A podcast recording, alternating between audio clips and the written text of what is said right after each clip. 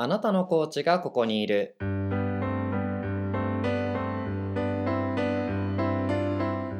この番組はコーチの方をゲストにお迎えしてコーチングについてその方と一緒にお話をしていくラジオです。あなたの人生を一緒に伴走してくれるコーチを見つけられるかもしれません。こんにちは。あなたのコーチがここにいるパーソナリティのおすぎです。第25回目は、えーコーチおさむさんをお迎えしてお送りいたします。では、おさむさん、自己紹介をよろしくお願いします。はい、おさむです。はじめましてよろしくお願いします。えーっとですね、私あのまあふ普段はサラリーマンでインターネット通販の裏方の仕事をやってるんですけど、まあその合間であのコーチングをやっております。どうぞよろしくお願いします。よろしくお願いします。ですね、あの最近の回続けてですね一緒にあのコーチングを6ヶ月間勉強した仲間をですねどんどん紹介してるしていってるんですけどその中の一人のおさむさんですそうですねというとこはいろなんですが、あの言うてねおさむさんとはコーチングの勉強会みたいなのでねよく顔合わせてるんですけどこうやって話すのはなんか初めてだろうななっていう確かにね、なんかちょっと照れくさい部分もありますね。そうですよね、なんかでも、まあ、僕もおさむさんのことをあんま実はよく知らなかったりするのでそんなところを聞けていけたらなと思うんですけどうんはい。あのそもそもおさむさんがコーチングと初めて触れた、まあ、クライアント経験でも、まあ、いきなり勉強したのがコーチングかもしれないですけどでいつ頃でどんなきっかけがあったんですか？会社でですねなんかまあずっと前にあのうちの社内のコーチング部下いる人に対してのコーチングを教えるっていう社内研修があって、まあ、そこはあの、まあ、いわゆるビジネスコーチ部下が、まあ、デベロップさせるためのやつなんですよね。でそれと、まあ、ちょっとしばらくして、まあ、去年一昨年かあの社内の、えー、と別の研修でキャリアをねどう考えるかっていう人事主催の,、あのコーチングあこうあの、まあ、研修があってその中であの価値観を自分の価値観をベースにして会社をどう使っていくんだと。逆にこう会社を道具として使えよっていうような、あの面白いことをですね会社の人事の人がやってくれてでその中でそのお互いの価値観を出すため見つけるっていうことでコーチングを使ってやりましょうということでお互いにこうちょっとやるというところでねこの基本的なこうコーチングのやり方とかをその場で習っうんでみんなでお互いやるんですよねで自分の部下にもコーチングしなさいっていうことでこういうふうなことをやってる間にその、まあ、研修やってた人事の人に向いてるんじゃないとコーチングが。で本格的にやったらみたいなことを言われてあ確かにこれ面白いなっていうところであの、うんうん、あの本当に習ってみようっていう感じだったんですね。うんえーじゃあ会社の一つの研修の一環のプログラムで受けてまあそこで触れてやってみてたら、まあ、人事の人がもう向いてますよみたいななんかちょっと火をつけられてみたいななんかそういうところだったんですね。そうですそうです。あのその人事の人が CPCC 持っててそのもともとコアクティブコーチングやる人だったんでそうそう。でその人にも、まあ、個別にもちょっとなんかいろいろ話聞いていただいてる間にねコーチング本当面白いなっていう、うん。なんかそんな感じでしたね。なんかその時に、まあ、コーチング面白いなっていうふうに気づかれたと思うんですけどその時はコーチングのどんなところ面白いなって感じてたんですか？えっとねなんか僕が言った一言でねそのまあその時にクライアント、まあ、クライアントとは言わなかったけど、まあ、相手の人がねなんかこう「えっ?」って気づいてなんかすごいこう汗かくぐらい悩み始めて「えっ?」ってもうなんかこおううでなんかはーってひらめいて僕はこれがしたかったんですよみたいな感じになったんですよね目目が開いてうわこれ面白いと思って。なんかこうなんかポンとこう直感的に投げた質問でなんかこんなに相手が何かで取りに行って見開いてあ目覚めましたみたいなのになるんだと思って、うん、はい、うんうんうん。なんかその瞬間なんか。あこれってもしかしたらこう極めると役に立てる。まあそういう意味で面白いえーなっていう、うん。なんかそんな感じでしたね。まさになんかそのねあの会社の研修の中でそんな相手の方にそこまですごいなんか劇的な変化があるようなそんな言葉がけをしてたんですねそうそうなんですよ。その時ねあの何人かやってあそのやってるうちの半分ぐらいの人にはねなんかそんな変化が訪れたんですよね。多分それを人事の人が見てて向いてるって言ってくれたんだと思うんですけど、うん。そうですよね。なんかそのなんかその時に習ったことでそこまでできるってやっぱなんかセンスとかねそういうのがあったんじゃないかなっていうふうに思われたんだろうなと思って人事の方も。いやでもねその時はねなんかいいいいこと言ってやりたいみたいなね今まで言うコーチサボみたいなのを満載で言ってましたね、今思うとね。たまたまたま刺さったんですよね。だから本,、うん、本来はやるべきじゃないスタイルだったとは思いますそうですね。あのそうやってコーチングの、まあ、会社の研修で触れてですねその後まあコーチング学び始めて、なんか学び始めてからですねその当時抱いてたコーチングって何ぞやみたいなところからなんか変化したこととかなんかこんなコーチングの新しい魅力を発見したなとかなんかそういうものってあったんですか？ああのその、まあ、一番としてはその研修の内容に沿っている部分としてやってたのはその価値観のところなのでフルフィルの一部だけなんですよね。あの今コアアクティブでいうフルフィルの一部だけだったんですよ。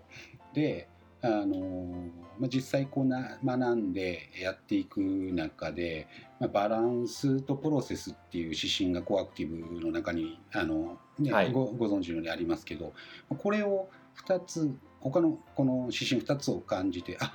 なるほど。これまであると幅広いコーチングが本当にできそうだなっていうのは思いましたね。フルフィルだとねこうやりたいことは何ですかだけなんですけど、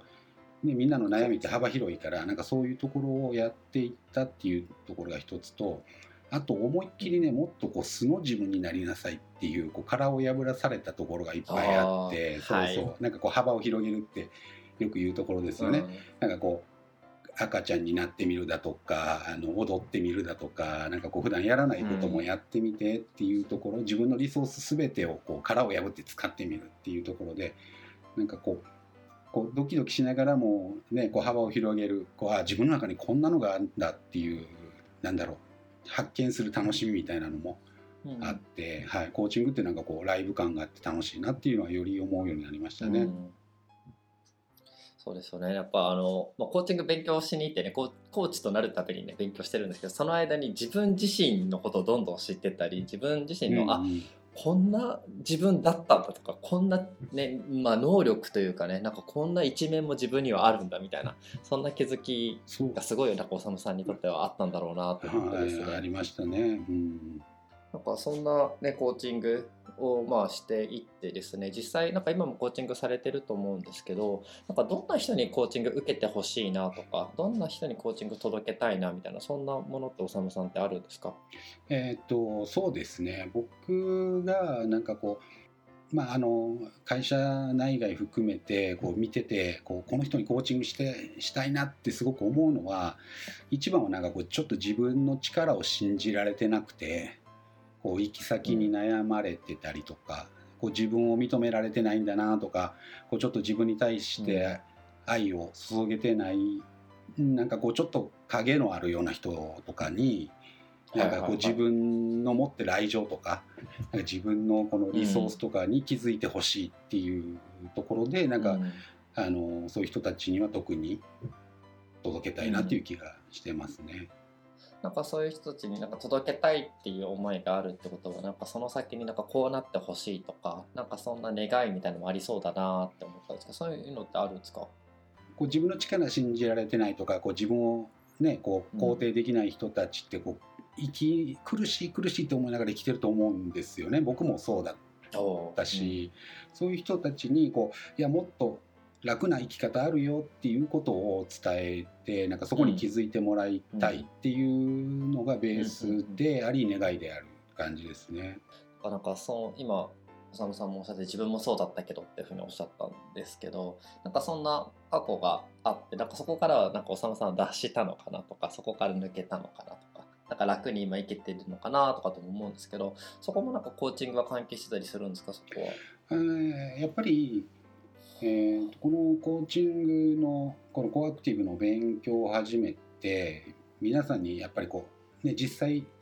やってやられてってやるときにこういろんな題材出すわけじゃないですか、自分のテーマ。でうん。こうね、こう表面的なものを出す時もあれば深いものを出す時とかもあって、うん。でそういうところでこういろいろとこう周りのコーチに解決の糸口を手伝ってもらったりとかあと自分でまあ、あのコーチの幅を広げるための勉強とかであのいろんな本とか読んでる間にちょっと気づきとかも、まあ、あったりとかして、うん。まあ、でも、まあ、コーチングっていう一体の輪の中であの、うん。勉強してきて少しずつこうあ楽に前よりは楽に生きれるかなっていう気はしてますね。うんうんうんうん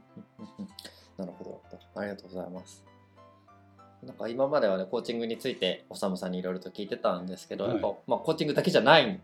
じゃないですかおさむさんって。なのでなんかそこら辺のコーチングじゃないところも聞いていきたいなと思っていて、あはい。なんかまあおさむさんとはねフェイスブックとかでつながってるんですけどなんかよく出てくるのがあのショパンなんですよねと僕は思って見ていて。すごい好きなんだろうなショパンって思うんですけど、そうなんかそこのピアノとかになんかどういう思い入れがあったりするのかなっていうのを聞いてみたくてですね。ああえーっとねうちの父親がなんかクラシック大好きなんですよね昔から。で、はい。なんか、えーっと土日とかになったら朝からですね大音量でレコードを、まあ、うちの親父の時代なんでレコードなんですけどレコードかけてて、でまあレコードいっぱい持ってたんですけどその中にこうショパン集みたいなレコードが1枚あってなんかそこを、それを聴き始めてあピアノいいなって思い始めた。んですね。でその中にもあの有名な「恋のワルツ」だとか「革命」だとかはい。ああいうのがいろいろもう有名な曲がいっぱいあってで僕の妹と弟があのピアノを習ったんですけどはい。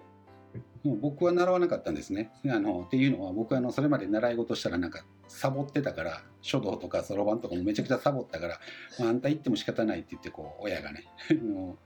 もうお前はいいわと。で弟と妹だけ行けってやったんですけどその先生が怖くて、うん弟と妹はもうすぐピアノやめちゃったんですね。うん。で僕が高校ぐらいの時になんかやっぱりこうショパンのそのノクターンだとか恋のワルツとか聞いててやっなんか弾きたいなと思ってきて自分で本屋に行ってうん楽譜買ってきて習ったことないのをこうやり始めたんですよ。もう最初もうすっごい下手くそでこう楽譜も読めないんですけどそれをまあやってるうちにちょっとずつ弾けるとこうちょっとずつねこう乗り越えてる感自分ができなかったところができていくこう成長をこううん日々その1時間の間にも。ね、実感できるのがもう楽しくてうん。もうなんかこう没頭していったって感じですかね。うん。ははい、あ、なるほど。じゃあピアノあれ独学でなんかやっそうです完全独学ですね完全独学でそうそうそうで、まあ、ショパンっていうのも、まあ、その時にショパンばっかり聴いてたからやっぱりどうしてもそのショパンがすごい好き、まあ、他も多少聴くんですけどやっぱりショパンが一番うんかなっていう感じですね。そうですよね。まあショパンなんか確かピアノの詩人とかそうですと思うんですけど。ですよね。で、ピアノ曲を本当にすごいたくさん書いてね。なんかメロディーもすごい綺麗だなと思って僕も好きな、ね、作曲家の一人なんですけど、なんかその中でもなんか一番この曲が思い入れがあるとか一番好きな曲とかってあるんですか？えーそうですねそれこそフェイスブックにめっちゃくちゃ長文書いたあの船歌ですね「バルカローレ」っていう曲がはい。すごい思い入れがあるかなそうですねで、まあ、それはショパン単体ではなくってあのクリスチャン・チマーマンっていう人があの弾いてる CD があってその人の演奏でその曲を聴くと、もうどうにもねなんか涙が流れてくるパートとかがあったりして、でまあ、単純に言うとこうあの船歌ってこうあのイタリアのゴンドラのベネチアのねゴンドラあの船頭さんが歌歌いながら漕いでたっていう曲なんですけどまあそれをモチーフにしてショパンが多分ですけど自分の生涯をそこに詰め込んだと思うんですね。こう船出の喜びからこう恋人とか人生がまあ少しうまいこと言ってるように見えてこう失敗して人に裏切られてみたいな何かがこうあって嵐に巻き込まれてうん。で嵐を抜け出してちょっと気づいてまたちょっと何かあってでもやっぱり最後こう愛とか何かに燃え上がってうん。で最後あの、まあ、ショパンが死ぬ直前に作った曲なんですけどねもうなんか最後儚く消えていってあの、まあ、いい人生だったよって言ってるような感じのそのショパンのね人生が丸々感じられる、まあ、10分弱の曲なんですけど、そうあれの曲がもう大好きで何年もかけて今練習中ですね。はいいやもう止まらないですね。この話をすると。ショパン愛この船歌愛がね止まらなくなっちゃうんですね。そうですよね。なんか今そうチマーマンの名前も出て、そう僕もまああのピアノやってた時期もあるので、それでですね、そうチマーマンのああそっかショパンでそうだなとか思いつつですねあとなんか今の船歌のおさむさんの話を聞くとなんかバラバラードっぽいなとも思ったんですよね。なんかバラードって確か物語とかストーリーとかっていう意味があるはずなのでで、ね、なんかそういう構成でショパンを作ったんだろうなっていうのを今の話を聞いてですねちょっと思いました。バラード1番もね実はね45年かけて弾いたんですよ。おおあれもすごい難しい曲じゃないですか。ですよね。しかもめちゃくちゃ速い部分があって、まあ、その速い部分はちょっとゆっくりなんですけど、ねは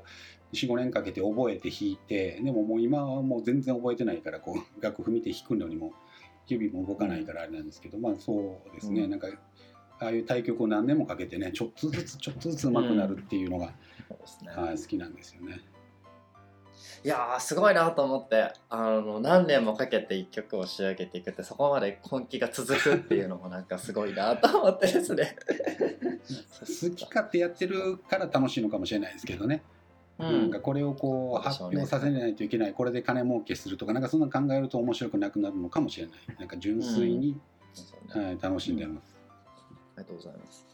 なんかねこんなピアノの話でここまですごい盛り上がるってとても思ってなくてですねちょっとびっくりしちゃったんですけど。さてさてまあそんな形でなんかピアノの話をしてきたんですけどまたですねちょっとコーチングの話に戻したいなと思っていて、うんはい、その実際に、まあ、今もねコーチングクライアントの方とかに提供されてると思うんですけど実際にコーチングセッションしてる時に何でしょうねおさむさんが大事にしていることとかこれだけは譲れないとか、うん、なんかそういうものってお持ちだったりするんですか？あそうですね。こう僕がまあ僕の自分自身の、まあ、最近気づいたこう傷とか悩みとかのところにもつながってるんですけどやっぱこう人っていうのは多様だなっていうところ考え方にしろ、うん、なんかこういろいろあってだからなんかできるだけこう肩にはめないでその人の多様性をそのまま受け止める、うん、でその奥に何があるのかなっていうところを、えーまあ、純粋な興味を持って大きくこう、まあ、ちょっとこんなことを言うとね恥ずかしくて歯が浮くんですけど、まあ、愛して愛するっていうかね こう愛をばらまくというかね、うん、なんかそういう気持ちで、はい、はい、やってますね。なんかこう箱の中にねこう入ってしまって出れない時にドアここにあるよここにもあるかもよっていうのをねこうあの一緒に探すっていうことを、うん、あの心がけてる。なんかそこの今の心がけてるっていうふうにおっしゃってくださいその枠にはめないとか多様性をねそして愛してるよっていうところなんですけどなんかそれってコーチングをやっていく中ですごく大事なところだなとか、うん、これがないとなみたいな気づきがあったんじゃないかなっって思ったんですけどなんかそれってなんか何があってそれが大事だなって思うようになったんですか？あなんでしょうね。なんかやっぱり、えーと、コーチングしてて、まあ、もちろんその、ね、我々のコーチングで共同関係が一番まず大事って言われたりするんですけどコーチがある程度決めた感じで話を作って進めようとするとなんかクライアントとしてはこう乗ってなんか話合わせてくれたりするんですよね。うん、でなんかこ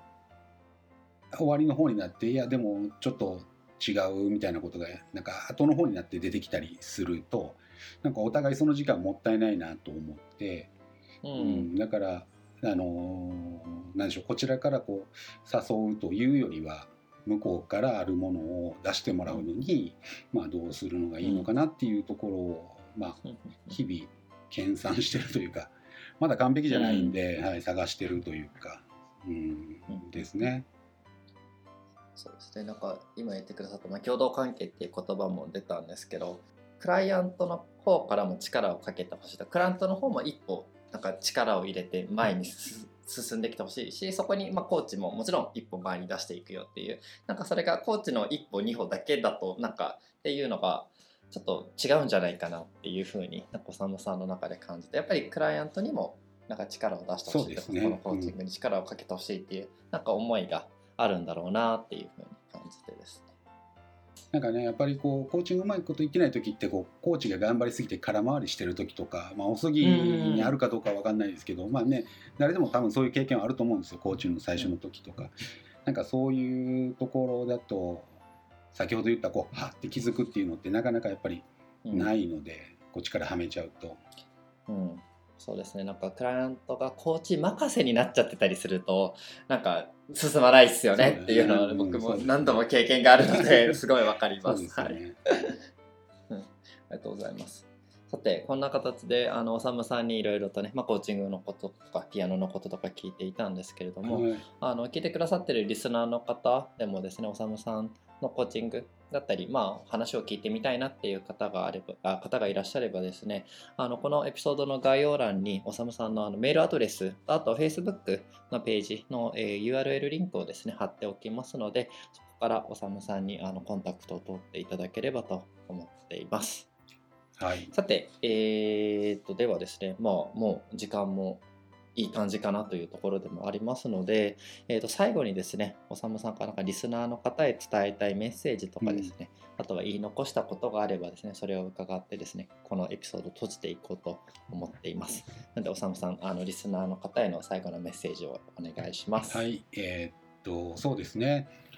もし今これを聞かれてる中でですね、コーチングを受けるのかどうかって迷ってる方がいたら、ぜひ一度受けてみて試してみると。で自分の、ね、体験を持って判断してほしいなというところを、えーお伝えしたいなと思います。で、まあ皆さんそうですけど、誰しもですね、こうみんないてるだけで価値があって、そこにそれだけで意味があるんだっていうことを分かってもらえるような場に、えー、となるはずですど。どのコーチがやってもねあのそういうことになると思います。でもう一つはあのコーチになりたいなっていう人がもしいたらそこもね迷わずねす突き進んでほしいなと思います。あのコーチにね実際になるならないっていうよりも取り組んだっていうところでこう発見学びとか、まあ、そういう、えーなんか大きな海原みたいなのが待っててたすごく楽しい、うんえー学びの時間になると思うのでぜひそういう、ね、時間を過ごして、えー何かを見つけてもらえればと思います。以上です。ありがとうございます。そうですね、本当にもちろんコーチングを受けたいなって思う方は、ぜひともそこにね、あのいろんなコーチいらっしゃるので、そその方にコンタクトを取っていただきたいですし、その今、おさむさんもおっしゃってくださったように、やっぱりコーチになりたいとか、コーチングをちょっとやってみたいっていう方もですね、ぜひともですね、なんか、コーチングをする側をちょっとやってみるとですね、それはそれで受ける方でももちろん気づきっていっぱいあるんですけど、やればやるほどですね、自分のことも気づいていくってことはあるので、そうなんですよね。それも一ついい方法だなとかあの興味があるのはぜひ飛び込んでほしいなと僕も話を聞きながらですごく思いました。さて、えー、と今回はですね、えー、と第25回目のエピソードですね。あのおさむさんをお迎えしてお送りした回になります。えーまあいろいろ途中でねピアノのことでこんなに盛り上がると思われて僕がすごいびっくりした回でもあったんですけどあの えっとそうですね。なので、えー、とおさむさん迎えた回になりますと。ということなので、ここまで、えー聞いてくださってありがとうございました。ありがとうございました。ポッドキャスト、あなたのコーチがここにいるでは、ご意見、ご感想の他に、ゲストとして出演していただけるコーチを募集しています。Twitter ダイレクトメッセージ、Twitter ハッシュタグ、もしくはお便りフォームのどれかからお送りいただければ幸いです。Twitter のアカウントは、あなたのコーチがここにいる。ハッシュタグはコーチここ。カタカナでコーチ。ひらがなでここ。ハッシュタグコーチここです。お便りフォームの URL はエピソード概要欄をご参照ください。Twitter アカウントでは番組情報についてつぶやいているので、ぜひフォローをお願いいたします。ご意見ご感想お待ちしております。